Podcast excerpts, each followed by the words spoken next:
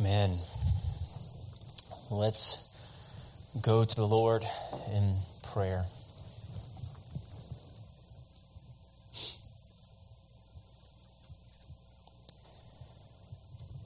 Father, we come this morning and we glory in you, O Lord.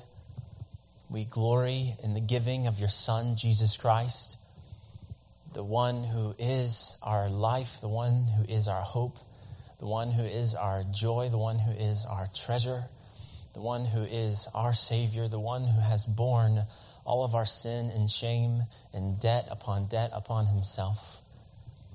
And we thank you, Father. We thank you, Lord Jesus, for saving us. People who are unworthy of salvation, yet you so kindly and graciously pursued us even as we did not pursue you. Thank you for your mercy, O Lord.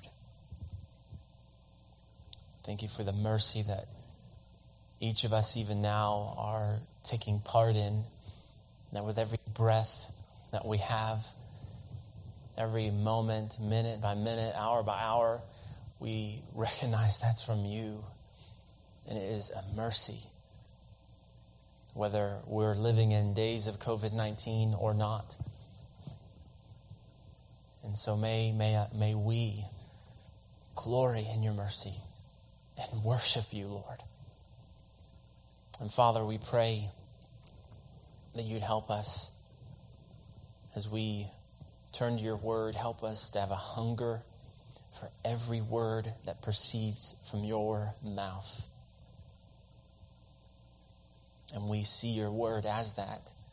We recognize that every word in your word is God breathed, inspired by you, the living God.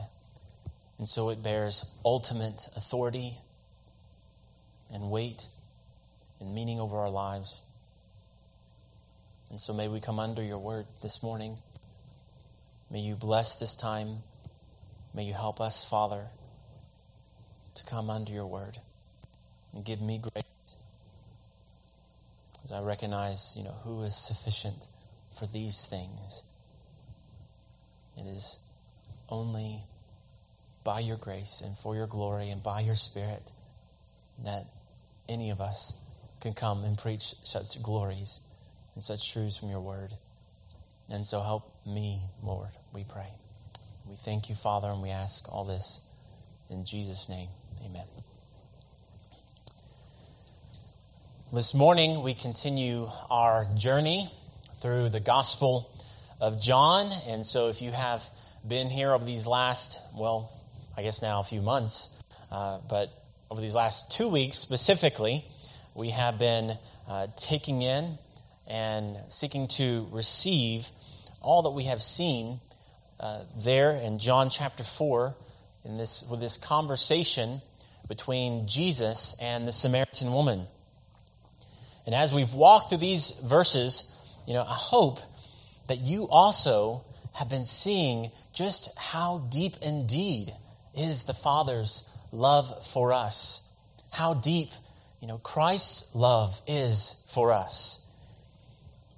And we see that, and we have seen that again and again with this conversation between Jesus and the Samaritan woman. And so Jesus, he comes and he spoke to this lone woman, an outcast as a Samaritan, and even an outcast among the Samaritans.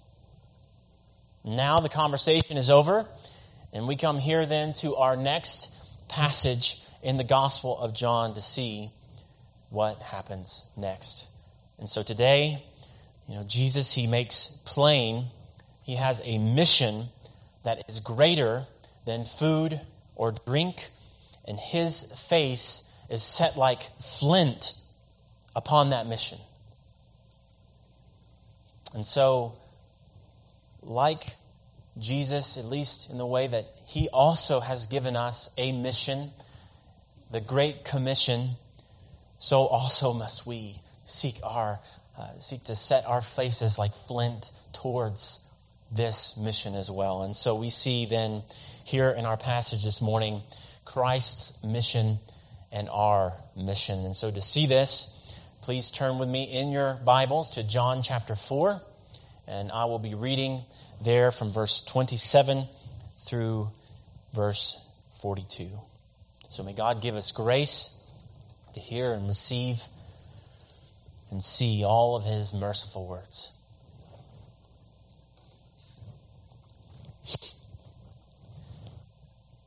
Just then, his disciples came back, and they marveled that he was talking with a woman. But no one said, What do you seek? or Why are you talking with her? And so the woman left her water jar and went away into town and said to the people, Come see a man who told me all that I ever did. Can this be the Christ? And they went out of the town and were coming to him. Meanwhile, the disciples were urging him, saying, Rabbi, eat. But he said to them, I have food to eat that you do not know about. And so the disciples said to one another, Has anyone brought him something to eat? And Jesus said to them, My food is to do the will of him who sent me and to accomplish his work. Do you not say there are yet four months, then comes the harvest? Look, I tell you, lift up your eyes and see that the fields are white harvest. Already the one who reaps is receiving wages and gathering fruit for eternal life, so that sower and reaper may rejoice together. For here the saying holds true one sows and another reaps. I sent you to reap that for which you did not labor. Others have labored, and you have entered into their labor. Many Samaritans from that town believed in him because of the woman's testimony. He told me all that I ever did. And so when the Samaritans came to him, they asked him to stay with them, and he stayed there two days. Many more believed because of his word. And they said to the woman, It is no longer because of what you said that we believe, for we have heard for ourselves, and we know that this is indeed the Savior of the world. Amen. Well, this passage it begins quite naturally, as you know, uh, with the other ones left off. And so Jesus, he came to, as we look at chapter 4 and even the beginnings of chapter 4, we see that Jesus, he came to Jacob's well for a drink, and he met this Samaritan woman, and so ensues uh, this conversation with a woman that would have been uh, considered inappropriate and suspicious in Jesus' day. So, kind of questions surround this conversation. Uh, so, even as the disciples, they're coming back from having gotten food, uh, questions surround why in the world is Jesus talking to this woman alone? And so, questions like, was he flirting with her? You know, was he looking for a wife? You know, that, that actually has happened before. You know, this would not be the first time in Scripture that we see someone find a wife at a well. So there is precedence, even in the Samaritan woman's mind, for someone like this. So could he be doing the same thing? But we know that, of course, Jesus was not.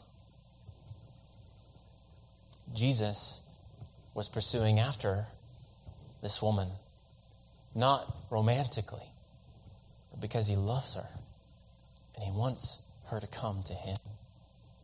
And so he goes on to show her the depth of the fact that, yes, she's an outcast, but more than that, she is separated from God. And the depth of her sin and the depth of her need in light of her sin of Jesus. And so Jesus, he sets before this woman living water and true worship through Christ, through Himself. But now, the conversation is over. And Jesus, his disciples, they had gone into the city to go buy food, and they now return to find Jesus here with this woman. And so, what follows here is that we are given a glimpse into various pieces of Jesus' outreach plan or his mission. So, you know, many churches, they have an outreach plan or a plan for how they will reach the lost with it, with the gospel. Um, you know, here at Haven, uh, we also have an outreach plan, and our plan, in part, is inherently built into our vision, and that this gospel would go out locally, uh, regionally, nationally, and to all the nations. Now, if you were here at Haven right now, um, as you would walk into our sanctuary, you would see our vision above the door. It's posted there, and it's also on the first page of our website, so you can see it there. And as we uh, have our membership class uh, for new members here, we discuss our vision as well. And our vision is this we exist to glorify God through Jesus Christ and are empowered by the Holy Spirit to make disciples of all nations. And that's our vision. And although there is, of course, more that we could say regarding that, the thrust is borne out in that statement. Well, here we see Jesus, he provides for us his heart for reaching the lost. We see his mission. And so, as we kind of progress through these verses, the structure of these verses um, makes this really clear. And so, the primary point is not actually in verses 27 through 30, kind of the opening verses, nor is it in the latter verses there in verses 39 through 42. But the primary point is given in verses 31 through 38. So, the middle section tells us what Jesus is talking about here. And so the disciples, they return, and as they see Jesus with this woman, they marvel at this. I mean, they are astonished and perhaps even like a bit shocked and taken aback. Why, why is Jesus talking to a woman and talking to a woman alone? And so they would have marveled at this, and he wasn't just talking to any woman, though. So you add another layer, layer on top of the fact that, yes, it was a woman, and in that day, that was a big deal for a man to be talking alone with a woman, or even talking publicly with a woman.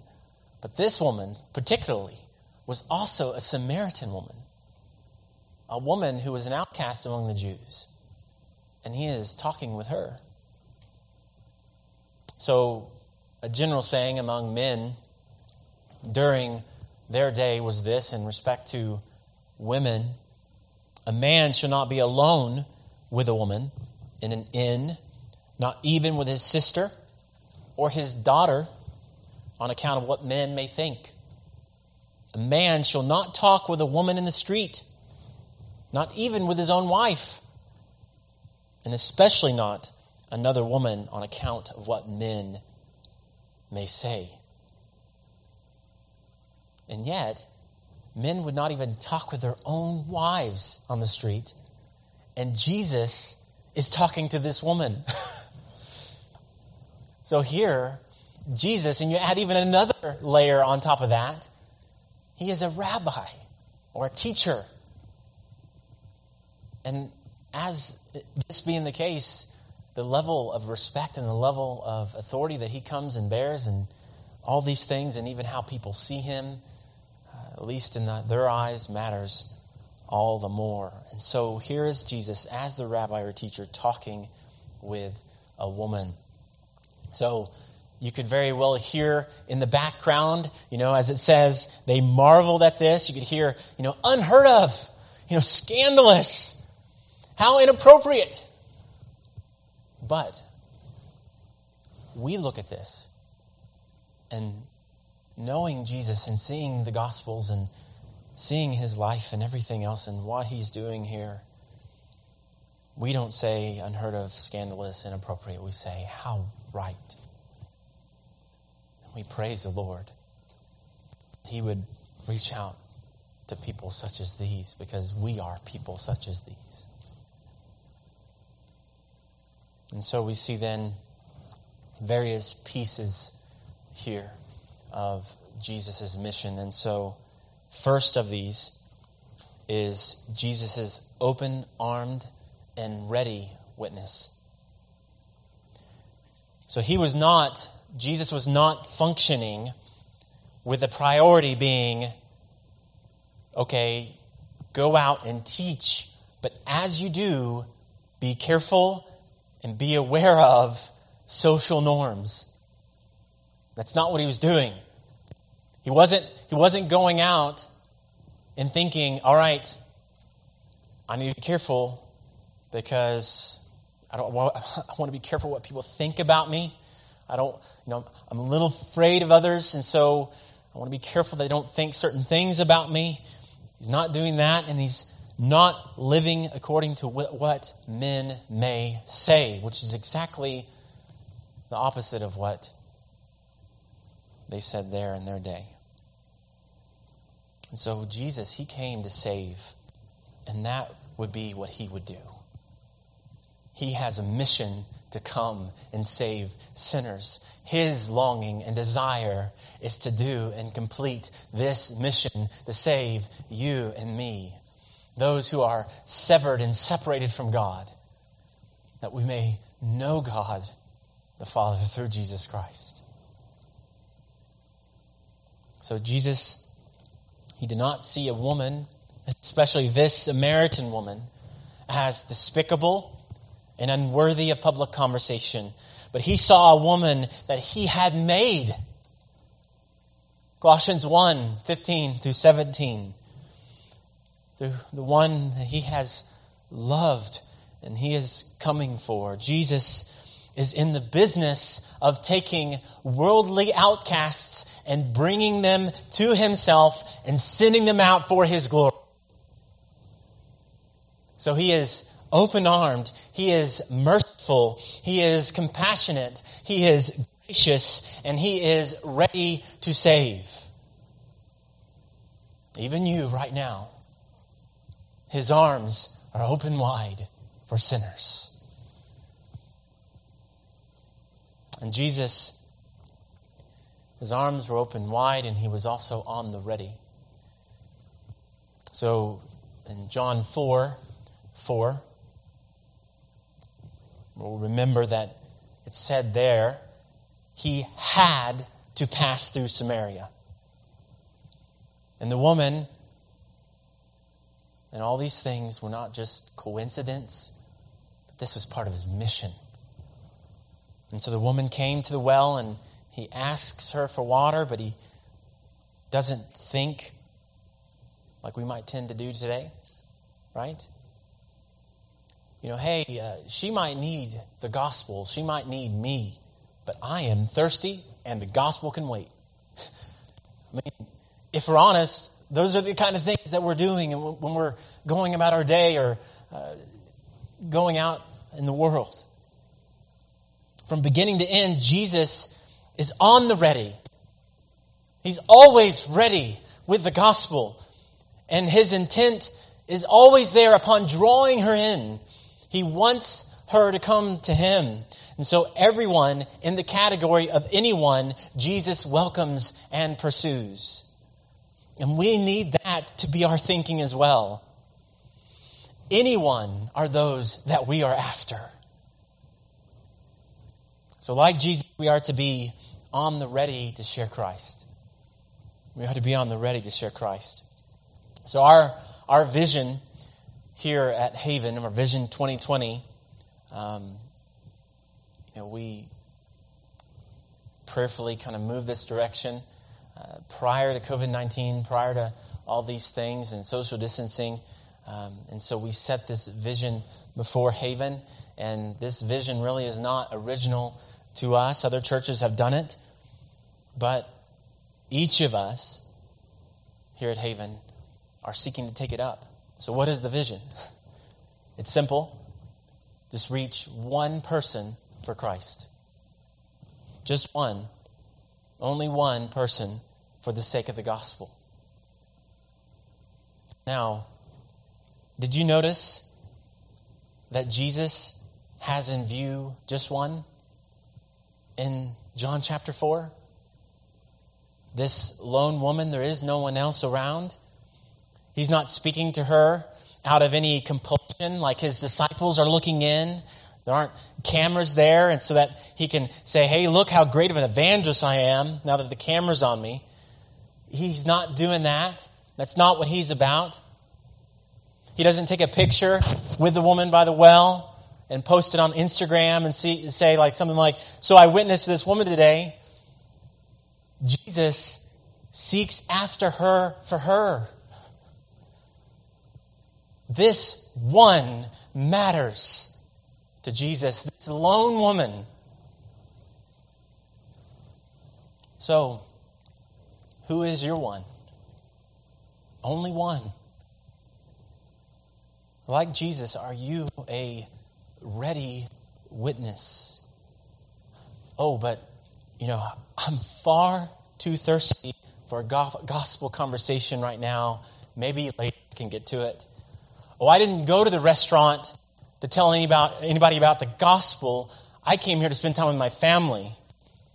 So that's a, a secondary thing. And if I get to it, maybe, but I'm really here to eat with my friends and family, and that's it. Oh, I didn't go to the doctor so I could tell anyone about Christ. I wanted to get well, and you know, I don't know about anybody else, but that's why I'm here. You know, even though kind of say that comically, you know, I think this is the mindset we can have and the ways we sometimes get by years and years and years and years without sharing the gospel with even one person. This one lone, one lone woman that Jesus seeks after. Did she really matter that much? Well, Jesus shows that she does. Just one. And this one lone woman would be the agent of the whole town coming to Jesus. Like Philip in chapter 1 when he told Nathanael, Hey, Nathanael, come and see. She tells the town, Come see a man who told me all that I did, I ever did. Can this be the Christ? And then it says, they went out of the town and were coming to him. Incredible. So you see her zeal. She has just met Jesus and she is uh, astonished, amazed, in wonder. You see her longing. You see her fervor to tell others that comes immediately. She even leaves her water jar. You know, various ways we may think of that, but nonetheless, she leaves it there. She does not take it with her. She goes and tells the town this man that she has met And these many come. As she tells them, I have met a man unlike any other. Never underestimate the power of one or sharing the gospel with only one. What great things God has done with only one. Another piece to Jesus' mission was Jesus' greater hunger. So, like Nicodemus and the Samaritan woman, Jesus' disciples also don't get what Jesus is saying here. So, if you've kind of tracked along the way, there's this continual kind of lack of understanding every time that Jesus talks to people. They're like, What are you talking about here? I mean, I don't get it. And just really there, as we go to uh, John 3, that points to and emphasizes they must be born from above. There is a, a blindness, a lack of seeing. And then, by God's grace, they get it.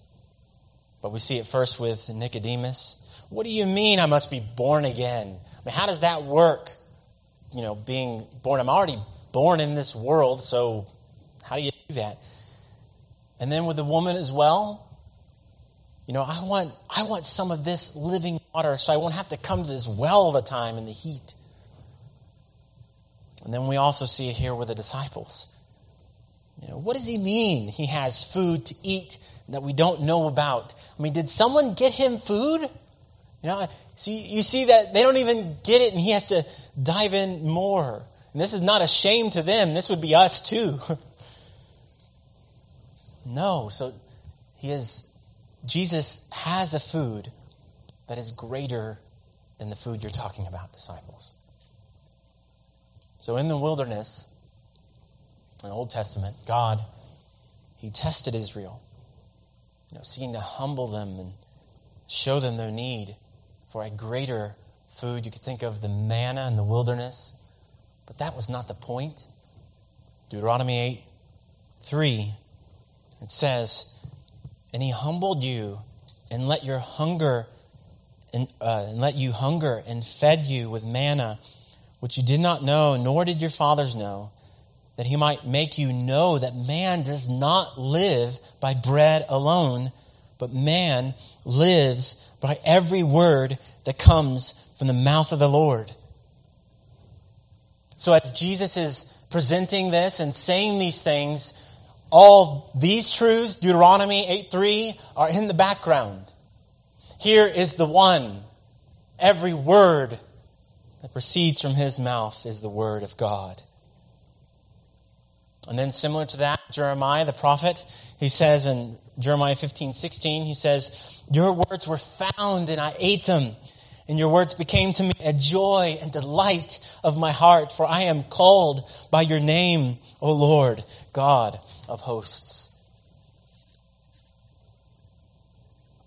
So even though Jesus was certainly physically hungry here, and his body still yearned and thirsted for water, because as far as we know, he has not gotten it yet, even as he asked her for water, Jesus, he has a greater hunger he has a greater thirst. He has a greater zeal, a greater longing than those things. He has a longing that God's will would be done, that his mission would be accomplished. And so he says, My food is to do the will of him who sent me and to accomplish his work. So he lives according to the will of his Father in all that he does. It is his aim to accomplish this mission he's been given and for which he came. How odd would it be for him to pause and say, Well, no, I'm thirsty. You give me that water first. He had a hunger that was far surpassing of food or water. He had a mission to accomplish and his desire to accomplish it was more than his own personal, momentary, physical comfort. He will not be distracted from his mission, even with physical things. What lessons are here for us? Likewise, we are to live according to that greater hunger hunger that is gladdened and satisfied in doing the will of our Father. And his will is not some, you know, mystical, gnostic kind of thing that must you must go to heaven to find out. But God has given us his word which is sufficient for all of life and godliness. So his word and his mission, it beckons your mouth, it beckons your hands, it beckons your feet, and it is to encompass all that we are. It's not just for evangelists. It's not just for pastors. It's not just for missionaries. It is for every single believer.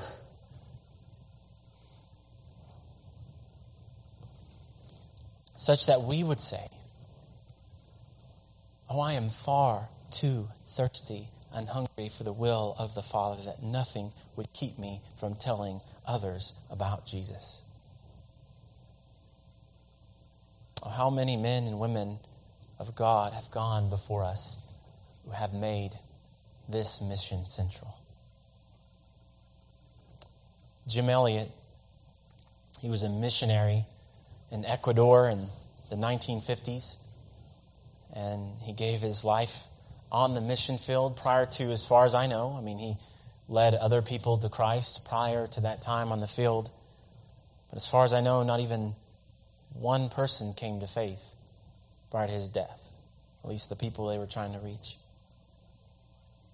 But his life and the life of his friends that died there would not be in vain, being killed by this tribe that was known for being violent they went to them and keep, kept going to them, trying to reach them for Christ.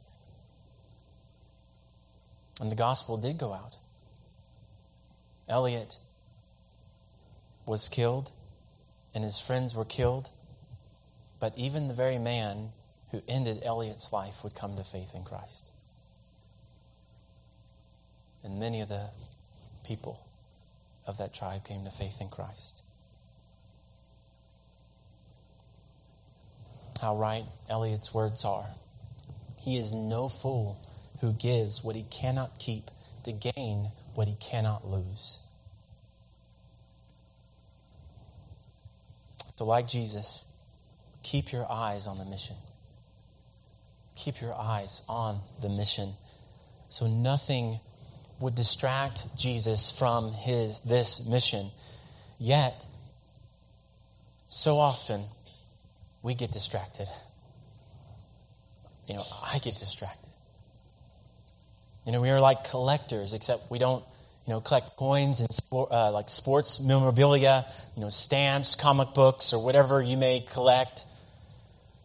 But we collect, you know, excuses for not sharing the gospel. And whenever we are challenged, and we know that perhaps we should share the gospel, we bring out that collection that we have uh, kind of collected for ourselves, and invariably those excuses they do their job and we don't share the gospel once again.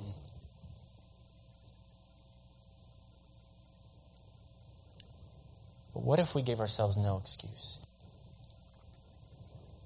What if for every excuse that we have, we gave a reason instead that we must press on with this mission? What if we said, It's the mission Christ has given me. It's the Great Commission, and this is my mission, regardless of what my job is, regardless of where I live, regardless of my wealth or my status in the world. This is my mission. I am a servant of Christ everywhere I go. That doesn't change. Whether I'm at work, at home, or wherever I am, I am a servant of Christ. And as a servant of Christ, this is my mission. I will not be distracted from it. I will follow the Savior. I will be on the ready. I will be like Christ and open my arms towards others like He did for me. What if we did that?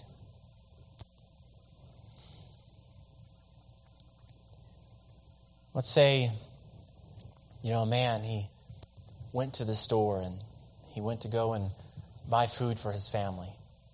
So on his way home, you know, to go and, of course, which is right, going to bring the, the food home to his family and his family, the man, he comes across a surprising and scary sight. So a, a building has just caught on fire. But there's still time. So the people inside, they are unaware of this fire. And so they go about their business, kind of, you know, doing what they normally do, doing what they're doing at that moment, making dinner, you know, playing games, watching TV, reading a book, whatever they're doing. Now, some of them, you know, they see the smoke and they see it and they're like, well, you know, it's probably fine. I, you know, it's probably somebody doing something out there. I'm just going to keep doing what I'm doing. Now, the man, he sees this from the outside. And what should be his response? Well, he'd say, oh, well, that, that fire is not really all that bad. I mean, I'll just wait a bit longer and see if it gets really bad. That could be one. Or, you know, he could say, oh, you know, sure, it sure seems like a, a lot of work to go and warn all those people and to call the fire department. I mean, you know, I think I'll just go home and I'll just feed my family, and, you know, that way my day is not interrupted and I can just keep doing what I'm doing. Or maybe he says, you know, I wonder, you know, if I go and warn these people, I'm kind of concerned about what they think. You know, what if they don't believe me and, and they even, you know, yell at me or call me names? Now, I know all those are ridiculous in this situation just to consider it that way, but what is his right response here? Well, it is the urgent thrusting aside of all of his food and doing all he can to save as many people as he can. He has no more urgent mission at that moment, and he must get to the work. We have people all around us at this very hour that are in that building, and the flame is reaching up ever towards them while they go about their business, and they are sure to be consumed by it. What then is our only right response here? Well, it is the urgent thrusting aside of all of our excuses and going about on our urgent mission. Like Jesus, we are to keep our eyes on the mission everywhere we go. And you know, you may be hearing all this and saying, oh, you're just trying to guilt, guilt me into evangelism. That's what you're doing. Well, friends, this is not about guilt. This is about the seriousness of the task. This is about the urgency of this gospel. This is of uh, respect to the fact that if you know Christ, you yourself have tasted this grace because someone came and reached out to you with this gospel. This is based on the fact that we have a commission from our King and we are called to go and take it out. So if, if it causes guilt, if it causes like conviction, well, maybe you should consider whether that's the conviction of the Spirit of God saying, brother, sister, let's get to the mission. A third piece of Jesus' mission is sow and reap. Sow and reap. So Jesus, he goes on here to give an illustration harvest and of sowing and reaping. And so he points out how they must wait for the harvest, you know, naturally, physically, so an actual harvest, but not so for the kingdom of God. The fields are even now white for harvest. So, what does Jesus mean by that? By white for harvest? Well, there are two kind of ways that he's using that. The first is the top of grain, when it would turn white, um, that would show that you know it's time to harvest the grain. That's kind of the practical implication of this. But there's also a second. So Remember, in verse 30, they went out of the town and they were coming to him. So those Samaritans who the woman told were coming. And the Samaritans, they were likely wearing white robes and were at that very moment approaching Jesus. And so he is saying, literally, Look, I tell you, lift up your eyes and see that the fields are white for harvest. Well, right now, there are fields to be harvested. Right now, there are wages and fruit being given for eternal life. Sower and reaper are essential to the harvest. The sower sowing the seeds of the gospel, and the reaper taking them in. Both are necessary. And Jesus says to his disciples here, I sent you. And we could take that in for ourselves because he indeed is sending us as well. Great commission. I sent you, referring to his disciples, to join in this labor that was begun with the prophets and likely John the Baptist and his disciples. Now you are taking up this labor and you go. And notice how quickly and urgently they are to get to the matter, get to this harvest. What word is used there in verse 36? Already. Already the one who reaps is receiving wages and wages and gathering fruit for eternal life. So the reaper is not to wait, but to go and to harvest the crop. So also all of us, every one of us, regardless of age, are to get to the work. We have our commission, and our commission is great. There are people waiting for you to simply come and tell them the good news of Jesus Christ. There are many who will certainly respond to this gospel, and our mission and our privilege is to go and proclaim it. They will respond. And this leads us then to the last verses here and the proof of what Jesus is saying. The harvest comes the harvest comes. And so this one woman would go and tell the many, and it says, many Samaritans believed in him because of the woman's testimony. But that is not all. Many more believed as well. And they would hear from Jesus himself, and even many more would believe they saw for themselves that he was indeed what she said. He was indeed the Savior of the world, the Christ. The harvest was great. And friends, know this also many more will believe. Many more will believe. The harvest is still white. Friends, there are many who are out there who will surely be reaped if we would only go and sow the seed of the gospel.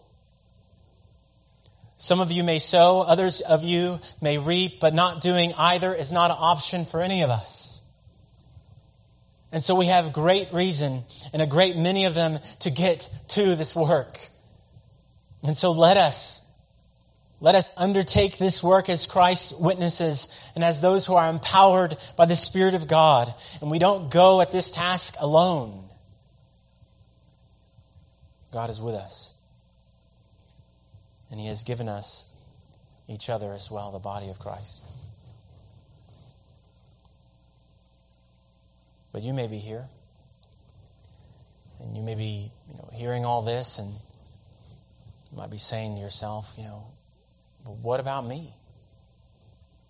You know, I don't know Christ, but mm, mm, I want to. What, what should I do? Well, the simple answer is the same one that we've seen here.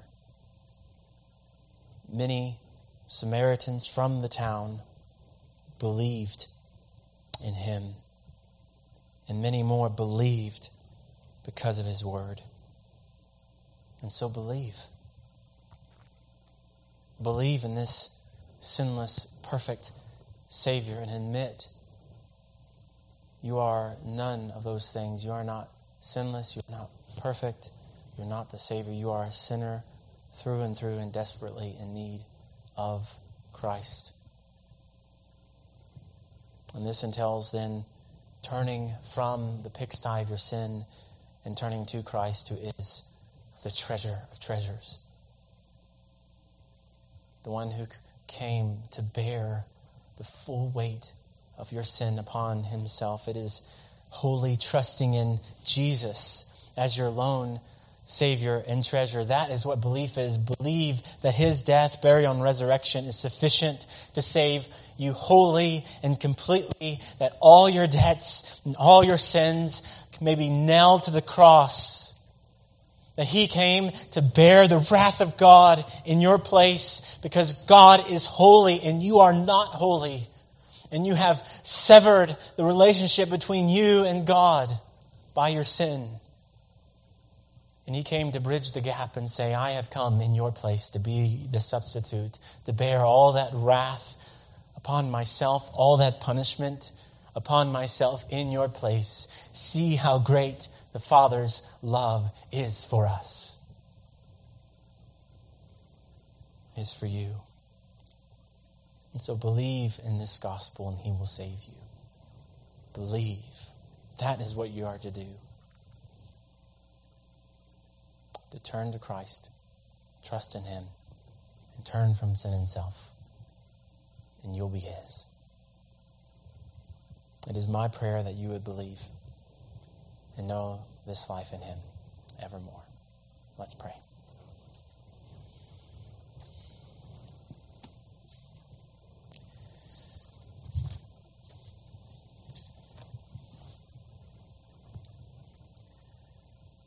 Father, Thank you for your word. Thank you for our Savior. Thank you for Jesus who would come open armed to save us. Thank you for the one who came and died for our sins, who bore the weight of all of our sin upon himself that we may be made child, children of God. Thank you for this Savior. Thank you for this gospel. And may you help us, Father, as we take in all the words that we have uh, from your word, that we, we would take it into our hearts. If it means repenting, if it means confessing of sin, if it means uh, falling to our knees and just running to you and asking for your grace, that we would uh, be about your mission, be about this great commission. May you help us, Father, to do just that. And if it's someone here who um, doesn't know Christ, that they would even now see their deep need for Christ. For the wages of sin is death, but the free gift of God is eternal life through Jesus Christ. And so, faith in Him. And so, we pray that you would help them to trust and turn to Him, and that would be their response or your response for those who are listening. So, Father, do your work. We thank you. We ask that we would hear you. And if it means anyone needs to respond in the way of obedience to something else, may they do that. Whether it be membership or baptism or whatever, we have all that figured out in respect to um, all these social distancing things. It's right for us to respond, and so may they, may you. So, Father, we pray for your hand on us. May your word do its work. And we thank you for your word, and we ask all this in Jesus' name. Amen.